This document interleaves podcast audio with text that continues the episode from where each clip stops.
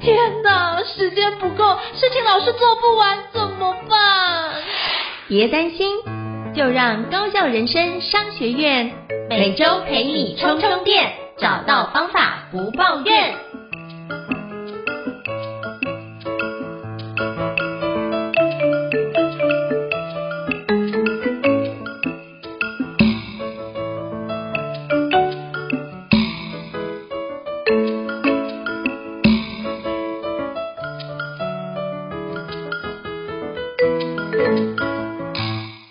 伊斯老师，请问一下，我们今天要聊什么样的主题呢？今天呢，我们来跟大家聊一个时间管理上，可能很多朋友常常看到的技巧。它的称呼有时候叫做时间盒，有时候叫做时间块，英文叫做 time block。那我自己常常在很多手机 app 上看到有些手机工具就叫时间盒或者时间块。其实我自己在电脑玩物也介绍过一些类似这样的手机 app。我相信很多朋友在时间管理流程里面都会希望能够腾出更多的这种。块状的时间，那目的当然想要让我们专注的去完成要事。所以今天呢，我跟应成老师想要来聊一个题目，就是我们到底如何有效的去利用这种时间和的技巧。它看起来好像简单可行，可是实践上我相信有做过的朋友应该也遇过一些难处。那我们到底要怎么样才能真正用块状时间来帮助我们专注完成要事呢？那我自己就来先抛砖引玉一下，就是除了我刚才提到的这种。很多时间管理的这种小工具、小 App，它常常会有类似这样的时间块、时间和的相关的技巧。那当然，我们直觉的反应会觉得它的目的就是让我们在一个比较长的块状的时间里面去专注一个任务的冲刺，并且完成。那事实上，我们也确实看到很多的这个成功人士，或者我们认知当中的成功人士，好像他们的时间管理就是。真的都是一块一块的，可以去专注完成要事的时间。比如说一个很经典的例子，就是村上春树。很多我看过很多文章或很多书籍谈论他的这个写作的时间管理方法，大多数都是提到说，他就是很早起，然后早起之后呢，他会让一整个早晨完整的时间专注在他的这个小说的写作上面。然后接下来呢，他也会好好的保护自己下午的一个很长的时间去做他喜欢的。慢跑、运动、散步等等的一些活动，然后呢，在这些时间呢，他不会去做一些，比如说，呃，演讲啊，或者是一些，就是他觉得工作人生最重要的这两种事情的其他的安排，然后他就会很明确的把这个时间保护下来，然后让自己有一整块的时间去完成写作，有一整块的时间去完成他的运动或者他的这个慢跑、散步，然后呢，这个我们也在节目当中有跟朋友聊起的一本书，就是《专注力协定》这本书。我觉得它是这几年在谈专注力上写的还不错的一本书，而且它里面确实有些实践的技巧。然后在《专注力协定》这本书里面的作者，他也很鼓励大家应该要在行事力上去画时间块。然后说他透过这个时间块的技巧，帮助他自己去克服很多他在工作上啊这种很多意外临时的干扰，甚至。去克服那种手机上的干扰，就是如果还没有画下时间块，会忍不住在那些时间里面不小心就拿起一些，就是我们最近也常常谈到的，可能一些社群啊、网络的工具，然后就不知不觉的时间就浪费在一些不是真正这个重要的事情上面。大家应该这样子介绍，大概了解时间块的技巧跟它的目的。我们在行事历上画出一块一块的时间，去帮助我们。推进钥匙，不知道应成老师会不会利用这样的技巧，然后在利用上有没有遇到什么困难点，或者这样的技巧有没有帮你完成什么这个有效的任务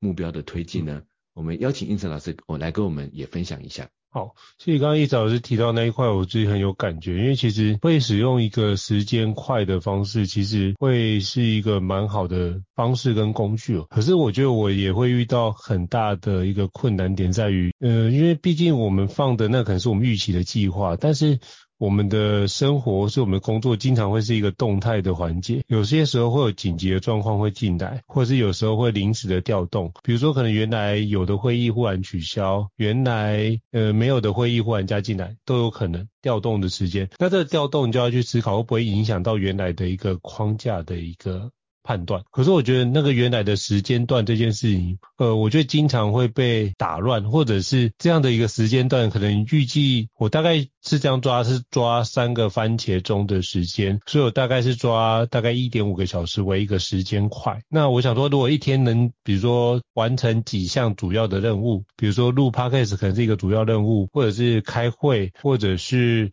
比如说完成什么样的一个报告，或者做什么样的一个结案报告，这些都是对我来说是一种当天完成的任务。那我就把那个所有任务先写下来，这个部分就变成是 to do list 去去看。那我今天有哪些时间可以允许我完成这件事情，以及有没有哪些事情就算被影响到，我不完成也不会影响到我的进度，我就会把它分成两段来看。那如果是这个时间段就是要完成那些一定要完成的事情，那不好意思，那就没有得商量，那就那个时间就是我一定要完成的事。那如果另外一段是，诶，我这件事情其实会有一些弹性的空间，可以让我去做一些缓冲时间的挪移。比如说今天不做，明天还是可以做的话，那我就会看看，比如说一些重要的事情能不能把它放进来。那我就今天稍微打破一点惯例，好像也没关系。所以我不会纠结在那个时间快是否被打破这件事的一个。懊悔说，哇，我怎么没有照原来的方式执行？但是我会聚焦于，就是我是不是有努力的把我的 to do list 上面所列的待办清单，赶快把它消灭掉。我觉得，与其在那边纠结，在那边做自我的批判，心情的那个难过，其实很多时候那个时间已经完成一些任务了，或是把一些事情往前推进了。所以，与其把那时间花在做自我责备，不如换个角度想，我赶快把事情完成，是不是就是一种自我激励呢？所以，我就尽可能就是不要去抱怨，不要去看。那没关系，就是事情发生，就是像圣严法师所讲的，就是接受它，面对它，接受它，处理它，放下它。那我就是好，接受这样的状态，那我就赶快去思考我有什么样的一个时间或余裕，赶快把事情用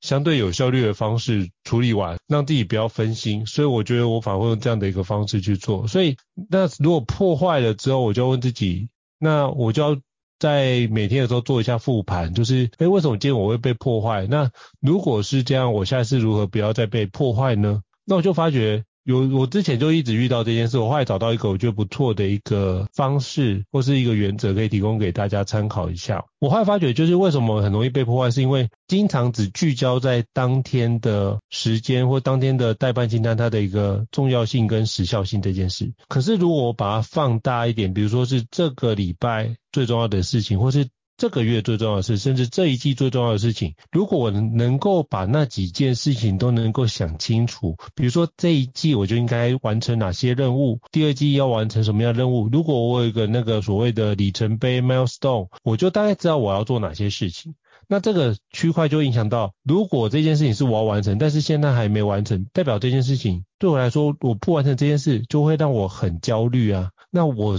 其他的环节进来，跟就会做一件事，就是这件事情跟我既定的一个事情做个比较，哪件事情相对比较重要，我就要做个评估嘛。那这件事情如果评估完发觉原来的事情比较重要，当然它就有绝对的一个方式可以去做一个巩固。那透过这样的一个方式，我就觉察到，哦，原来我做这件事情很重要，而且有可能会不赶快做的话，可能会延迟哦。那我就要。让自己在未来的时间，我就要更加强化。只要是遇到这样的事情，我尽可能就会把那个时间段留的保留的更完整，甚至我会去评估会不会这样的时间是不够的，我要把它增加时间。因为通常我们预估时间会是一个相对乐观的状态，诶，我大概用这样的时间就可以了。可是很多时候那样的乐观状态，经常是我们全力以赴百分之一百，甚至有时候是百分之一百二十的状态。可是那样状态并无法做非常持久的状态，让你用这个方式继续往下全力奔跑下去，那怎么办？我是不是就要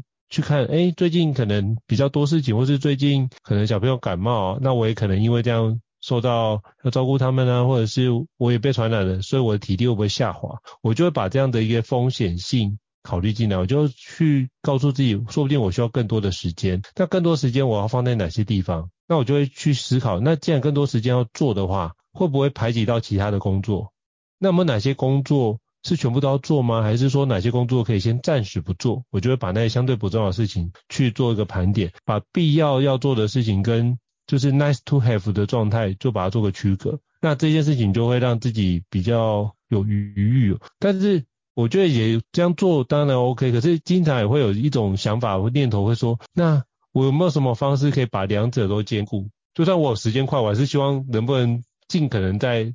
挤出更多的时间把这件事情完成。所以我觉得，如果前面能够掌握好的话，我们就可以进阶到下一个阶区块，是我如何在兼顾必要的状况跟 nice to have 的情况之下，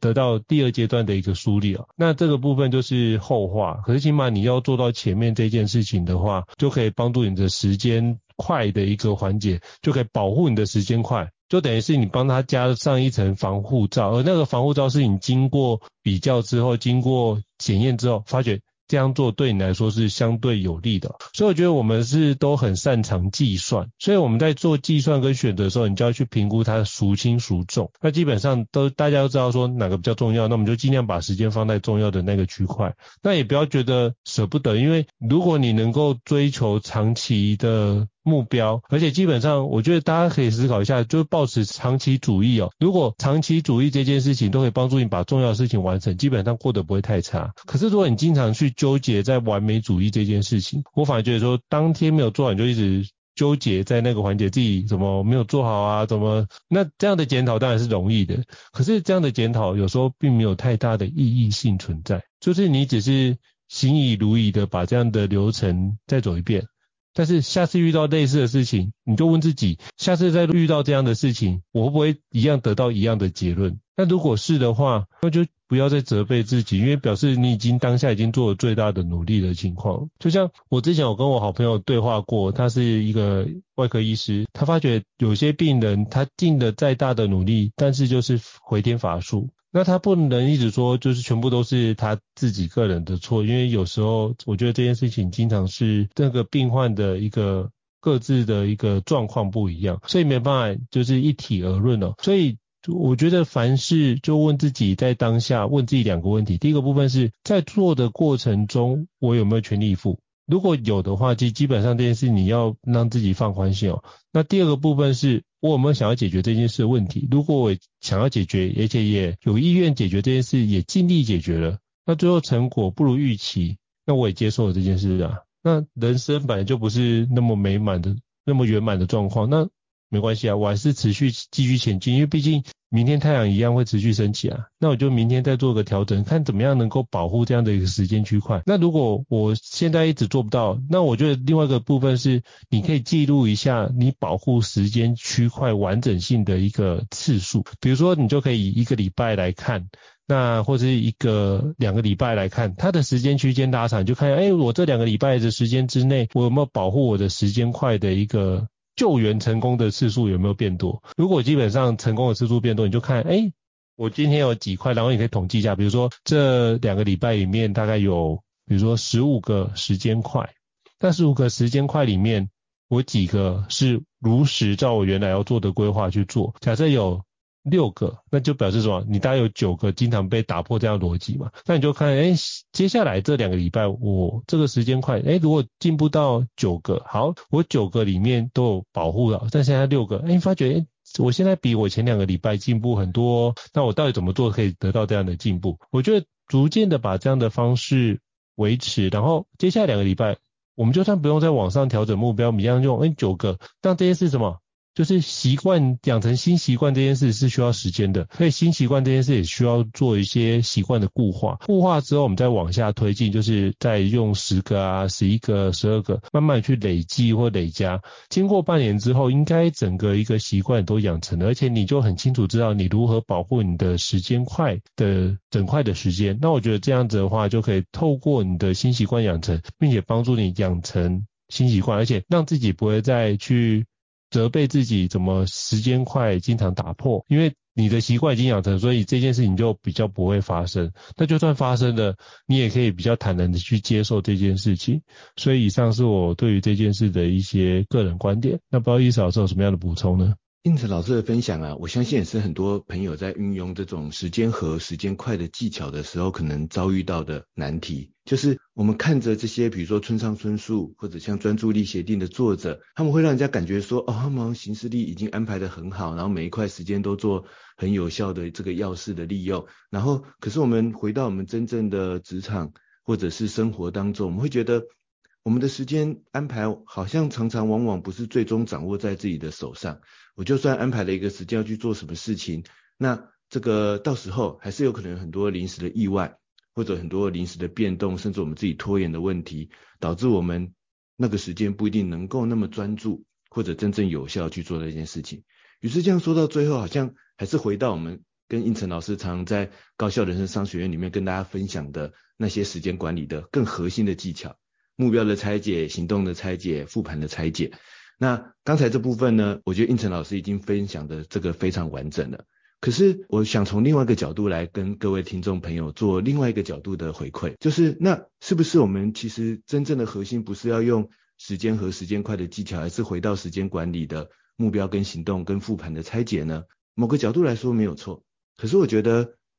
如果我们换一些方法来运用时间和或时间块，那它或许可以在我们的时间管理流程产生一些。有效的辅助，所以接下来我想跟大家分享三种不同的思考角度。第一个是，我觉得重点不是我们安排的那一个时间块，我们可不可以做得到的问题，而是当我们在做一件事情的时候，我们有没有考虑过需要完成这件事情，我们需要的时间预算到底有多少？等一下我会先来跟大家分享这个角度，就是我们有没有从时间预算的角度，就是。我们要完成一件事情，它需要几块的时间来完成呢？我们有没有想过这件事情？还是我们总觉得反正那件事情就是我去做，然后我就完成了？这是第一个。第二个是我们不一定要保护我们要去做重要任务的时间啊。如果我们换个角度去保护那些做次要任务的时间呢？或者去保护生活中某些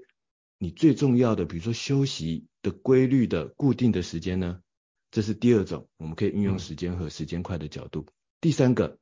如果我们不是规划时间快时间盒，而是记录我的时间快时间盒呢？就是我不规划，但是我单纯的记录，会不会就会产生一些有效的效果呢？我等一下想从这三个角度分享一下，或许我们可以从这样的角度来试试看时间和时间快的技巧，而它有可能可以帮助我们克服我们纠结在，比如说，哎，我规划了时间，但是却做不到这样子的难题上面。那第一个角度就是时间预算的角度。或许我们会觉得画时间和时间块好像跟我们平常在行事历上安排时间好像没有太大的不同啊。其实有个很关键的不同，就是我们在行事历上常常就是说啊，我礼拜五要交一个报告，我礼拜三要开一个会议，我礼拜四要做一个简报。我们把这些时间呢都安排在行事历上，然后呢，但是你有没有想过，你为了开那个会，你准备资料需要多少块的时间？你要完成礼拜五那个报告，你需要多少块的时间预算去完成礼拜五那一个报告呢？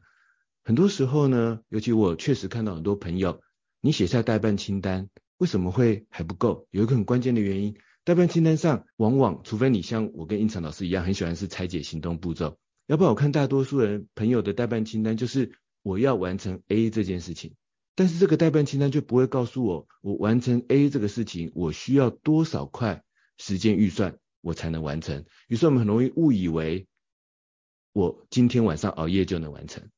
或者一个这个下午的报告，我想办法今天早上逼自己赶快发挥潜能把它做完，我就会完成了。而为什么会有这样的思考，而导致我们的待办清单上常常有很多来不及做、做不完的事情呢？很有可能就是我们忘记去思考，做完每一件事情都是需要一定的时间预算的。就算做一件再简单的生活的任务。要规划一次旅行，它都需要时间预算，它绝对不会是我想一想，马上它就会实现的。我觉得在行事历上画时间块，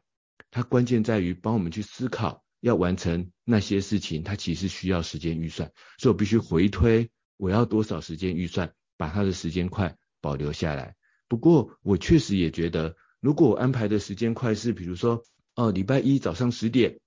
到十二点一块，礼拜二下午一点到三点一块。然后礼拜三早上九点到十一点一块，我觉得这样子安排到时候一定做不到，就是因为 这个每天的这种临时的时间变动太多了，然后而且这种变动非常的频繁，所以我自己呢会用一种比较弹性的做法，也就是我常常跟大家分享的进攻型形式的做法，就是这时候我们要画的，我们我们要思考时间预算，这是很重要的，但我们要思考的可能不是时间快，而是时间段，就是比如说。我礼拜五要完成一个报告，我觉得我大概需要四个工作天，然后在这四个工作天的时间段里面，在这一段时间里面，我每天都要拿出一块时间来推进礼拜五的那个报告。但是那一块时间要在早上九点、十点、下午一点、两点还是三点、四点都没关系。但是每天我必须拿出一块时间，比如说一个小时的时间来推进我这个礼拜五必须完成那个报告，而我需要四天的时间段。我觉得这样子就可以克服，比如说如果是硬硬性安排那种几点几分的时间块，我最后的变动性很大，但是又能够解决我们需要考虑同时考虑时间预算。因为我们确实需要考虑时间预算，只是你硬把预算安排在几点几分，某一天的几点几分，这种实现的难度太高。但是我们就回过头来，我们做一个平衡嘛，我们就说，好，反正我就是这一天需要有一块时间来完成某一个重要任务的时间预算。但是在今天的哪一块时间呢，则没关系，我就让它自由的这个去安排，那这样就可以了。所以呢，我自己其实画时间快的方法是在我的行事历上画时间段。比如说啊，我礼拜六有个课程，我需要十个工作天的时间段来去做准备。意思在这十天的工作天里面，每一天都要找出一块时间来做一下那个课程的准备。那那一块时间什么时候发生，就让那一天自然发生，有空档的时候我来做，这样就可以了。所以这是我给大家的第一个这个思考的技巧，就是把时间块做一点平衡，变成时间段。但关关键就是无论如何。我们要提醒自己，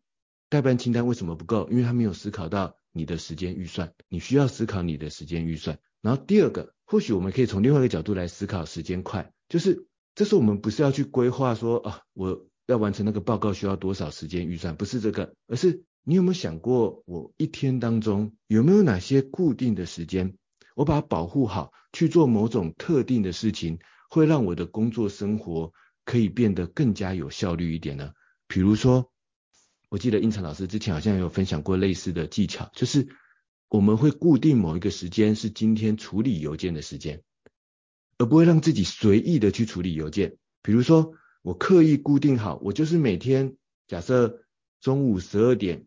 就是十一点到十二点这段时间，我来检查一下邮件。然后呢，我下午要下班之前的五点到六点这段时间，我来检查一下邮件。为什么呢？因为我想要早上一进办公室，先处理我待办清单或者刚才的时间段里面真正安排好的今天的要事嘛。但是我们工作上确实还是要应付那些临时的状况、紧急的事情，所以我让自己在中午前检查一下邮件，看看有没有什么紧急的事情，我就在那时候统一处理。然后下班之前当然也不能漏掉今天紧急的事情没处理嘛，所以下班之前我再检查一次邮件。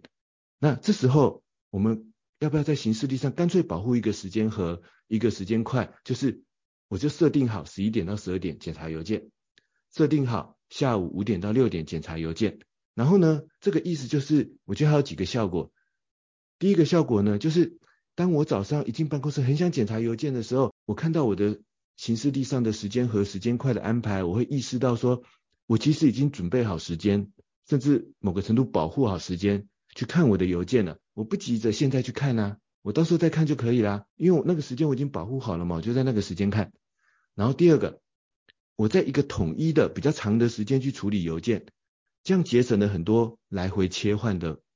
这个工作的这个时间的浪费。就是如果我是没事我就看一下邮件，这样很多时候我就要从正式工作的状态再切换到邮件处理琐事的状态，再切换回正式工作的状态。这个切换会浪费掉我很多的时间，但是如果我统一一大块时间去处理邮件，或者我我自己也很喜很喜欢统一一大块的时间去处理，比如说公司一些要去 ERP 系统登录的行政流程，那这样子我就不用在正式工作跟这种琐事之间一直切换嘛。比如说啊，我就一次打开 ERP，然后用一个小时的时间就把所有最近这几天需要在 ERP 上面填写的资料就一口气把它填写好。你就用时间块来保护这种琐事的时间，让你不用切换，或者好，我就打开邮件系统，然后这时候我就一个小时，我就把所有的邮件都要看过一遍，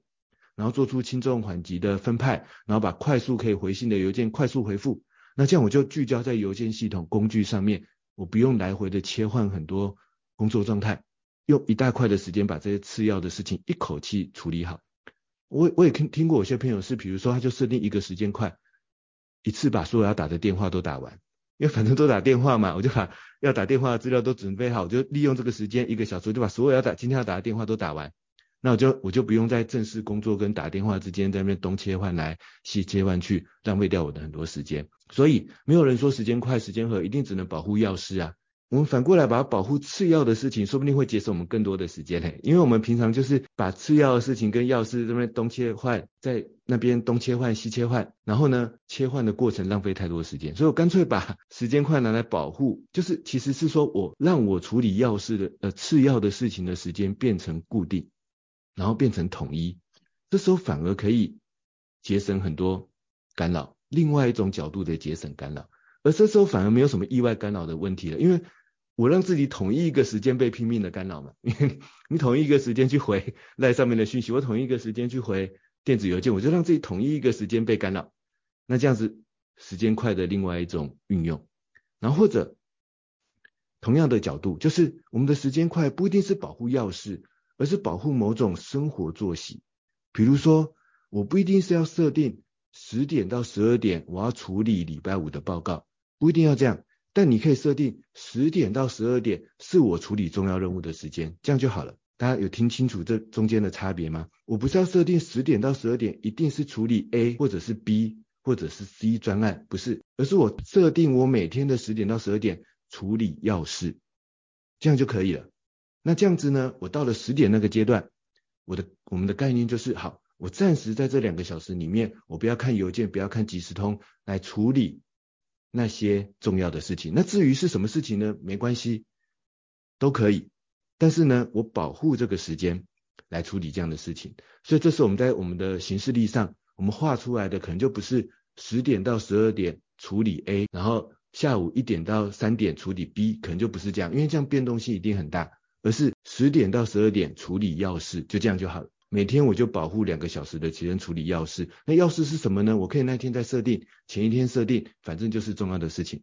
那这样子你也可以让你更有弹性的，但是重点就是让自己每天的这个工作流程，你的时间有一些固定的保护。我保护一些时间处理重要的事情，我保护一些时间处理次要的事情，处理琐事，但是让他们都有一些统一的而且块状的时间去处理。我觉得这样子呢，也可以保持一种弹性，然后又让时间和时间快的方法对自己有所帮助。然后我要再加一个提醒，也别忘了保护自己的休息的时间快。比如说，我每天中午就是十二点到一点，我一定要去吃午餐散步一下，或者我每天晚上一定要留下两个小时的时间来跟家人一起生活、一起相处。那偶尔当然有可能会打破，但是我们刻意去设定这样的时间快。让自己知道我什么时候就是应该进入休息的状态，或者当我工作想要偷懒休息的时候，我看到就跟刚才次要的事情的时间快一样，我看到我已经刻意有安排一个中午晚上的休息时间，也相对就是会心里有个动力，就是说好，我现在再认真一点，反正到时候休息的时间快到了，我就可以进入休息的状态了。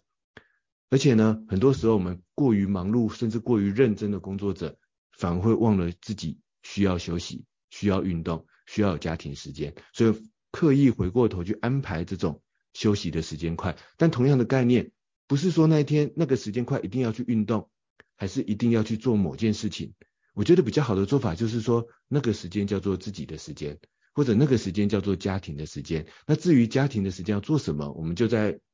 可能有很多目标、很多任务可以选择，但是那个时间来做那种事情，我觉得这是时间快的。想要跟大家分享的第二个角度的做法，就是我们在一天的当中，我们安排一些时间块，不是去做特定的事情，而是有些时间保护好做重要的事情，有些时间保护好做次要的事情，有些时间保护好拿来做自己的事情或自己的休息。这是我的第二个角度。然后我的第三个角度就是说，那如果前面两种你试试都不太适合你，因为毕竟方法因人而异嘛，那我觉得时间盒还有第三种方法可能有效，就是。不是像刚才讲的规划，而是记录。像我自己用过，我觉得最好用的，它的名称叫做时间盒或时间块的 App，它的目的其实是拿来记录我的时间。就是我不是规划，而是我每次做什么事情的时候，我就拿出这个记录时间的 App，但是它规定你每次就是要记录一块一个小时的时间。于是这样子一记录，我们就会发现自己的工作流程到底是。一块一块有专注的推进要事，还是说常常就东摸西摸，然后东弄西弄，然后很多时间就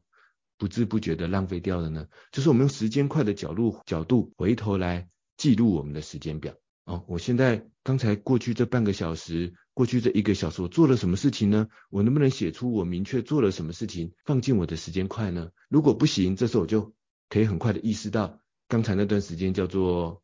东摸西摸，叫做打发时间。但如果我可以很明确的写下来，哦，刚才半个小时我推进了一些部落格文章的草稿，你把它记录在你刚才前半个小时的时间块。好，然后又过了半个小时，回头，哦，我刚才半个小时做了什么？哦我刚刚才半个小时认真读完一篇文章，其实这样也不错啊。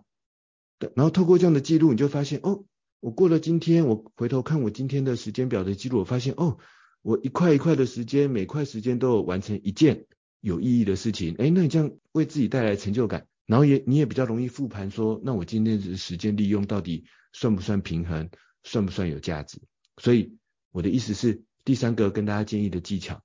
我们用时间块来做记录。而不一定要做安排。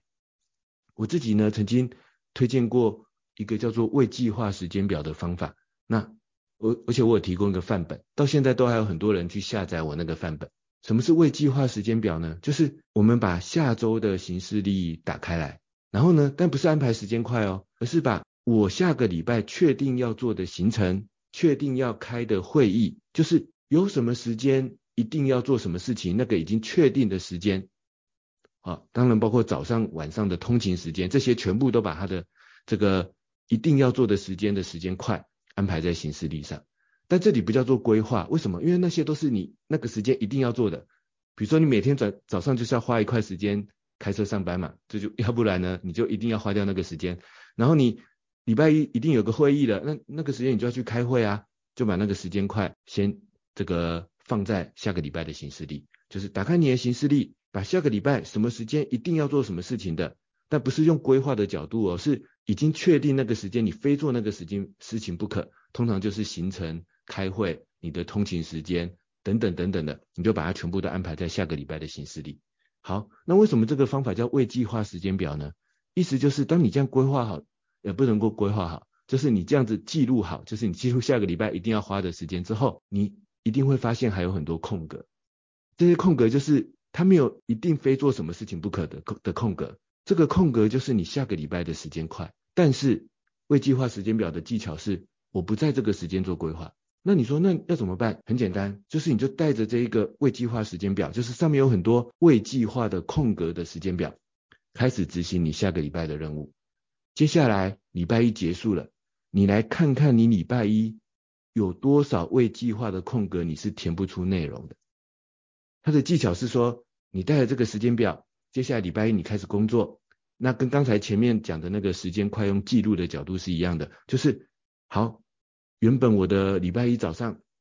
可能十点到十一点有一个空格，因为前面有会议，后面有行程，但中间有一个一个小时的空格。好，过了十一点之后，你能不能在那个空格写下你这一个空格有没有完成什么事情呢？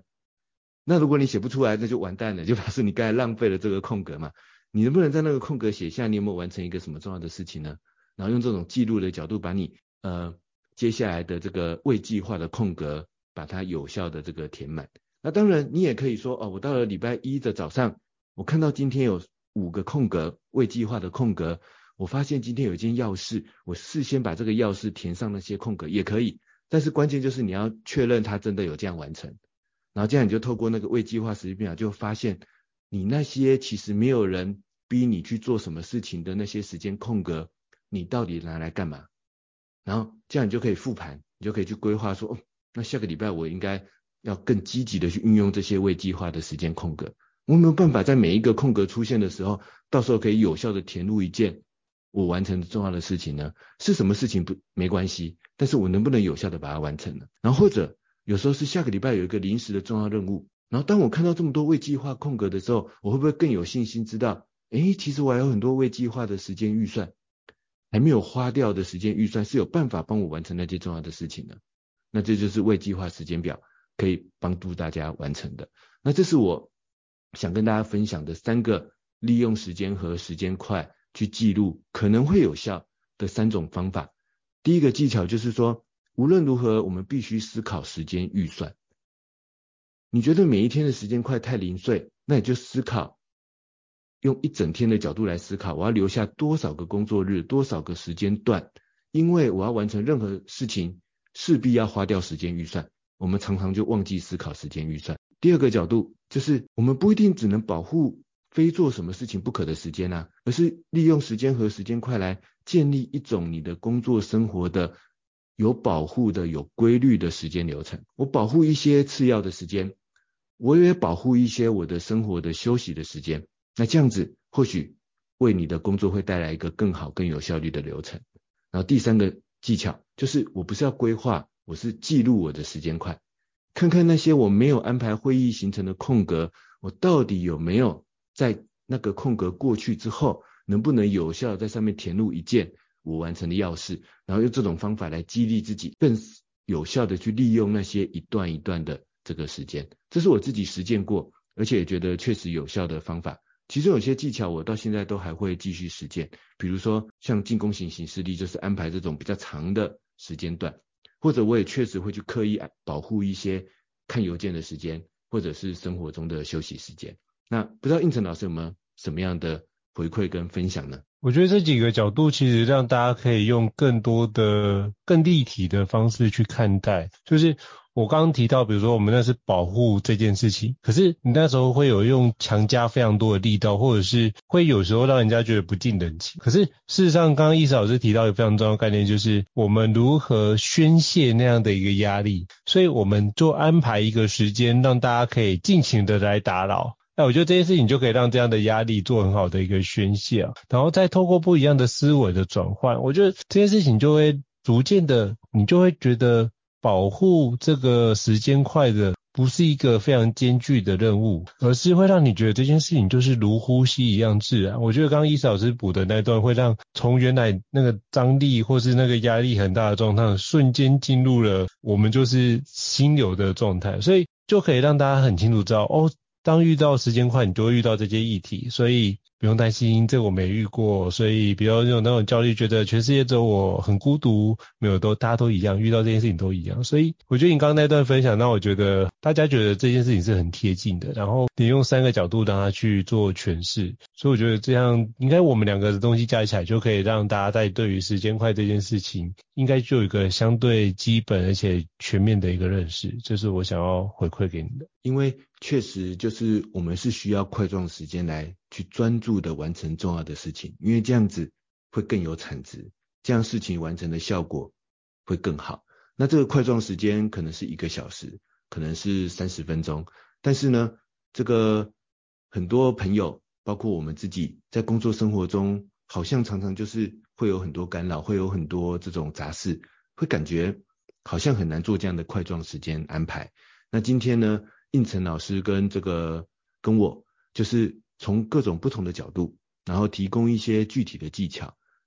真正的目的就是，我们确实需要一些块状的时间来专注完成要事，让事情更有产值。那我们可以怎么样做？可以用什么样的时间和的技巧来帮助我们更有人性的？然后更有弹性的保护这些时间。那希望今天分享的这些方法呢，会对各位听众朋友有帮助。好，非常感谢伊斯老师的精彩对话。那如果各位听众觉得就是高效人生商学院不错的话，也欢迎在平台上面哦，给我们五星按赞。你的支持也是对我们来说一个很大的一个鼓励哦。那如果想要了解什么样的主题呢，也都欢迎可以留言让我们知道，我们可以陆陆续续安排，就是我跟伊斯老师对谈的时间来跟各位伙伴分享我们对于这件事的一些看见哦。再次感谢伊斯老师的精彩分享，那我们下次见喽。好，拜拜，大家下次再见，拜拜。高校人生商学院，掌握人生选择权。